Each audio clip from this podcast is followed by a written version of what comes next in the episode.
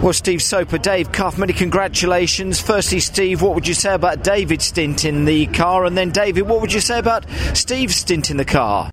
Yeah, no, it's great because he, you know, he did everything we said. We said keep them in front, keep them in touch. He pitted the car in fourth place. Uh, and then I went out and I kept sit, looking at my lap board. I had no position. I thought, where, where, where, where? And then all of a sudden it all sorted, all the pit stops sorted out. And I think we were third or second and then suddenly first, so it was fine. Yeah, David, a good stint in your car as well. Yeah, happy with that? I was quite happy with it. Yeah, I was very happy. Um, it was pretty uneventful. You know, oh, I mean, the start was a bit hectic, um, but um, yeah, it was pretty, it was pretty, pretty fair out there. Nobody did anything silly, and kind of got my head down and thought, right, so get it back in well, one the piece. thing, the thing is, David, and you, Steve, as well. There are some good pairings out there in some good cars, isn't there? So Yeah. to win a race like this, you've you got to hold your head up high. No, it's good. It was, Yeah, it was very good. I think we we went about it. Uh, Lanzante did a fantastic job with the car.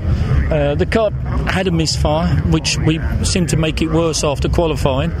so we tr- they changed everything on it, and unfortunately, it seemed to make it worse. But it was still fast enough. So it still did was, the you job, know, didn't it? And celebrations this evening, I'd have thought, yeah, gents. Yeah, yeah, Absolutely. Yeah. Probably Steve's racing the Cortina tomorrow. Well, not too many. A shandy maybe, Stephen, that's it. But still at 64, you're doing the No, job. not But bad. Steve, He's David, well great. done. Congratulations. Thank you very much. Thanks.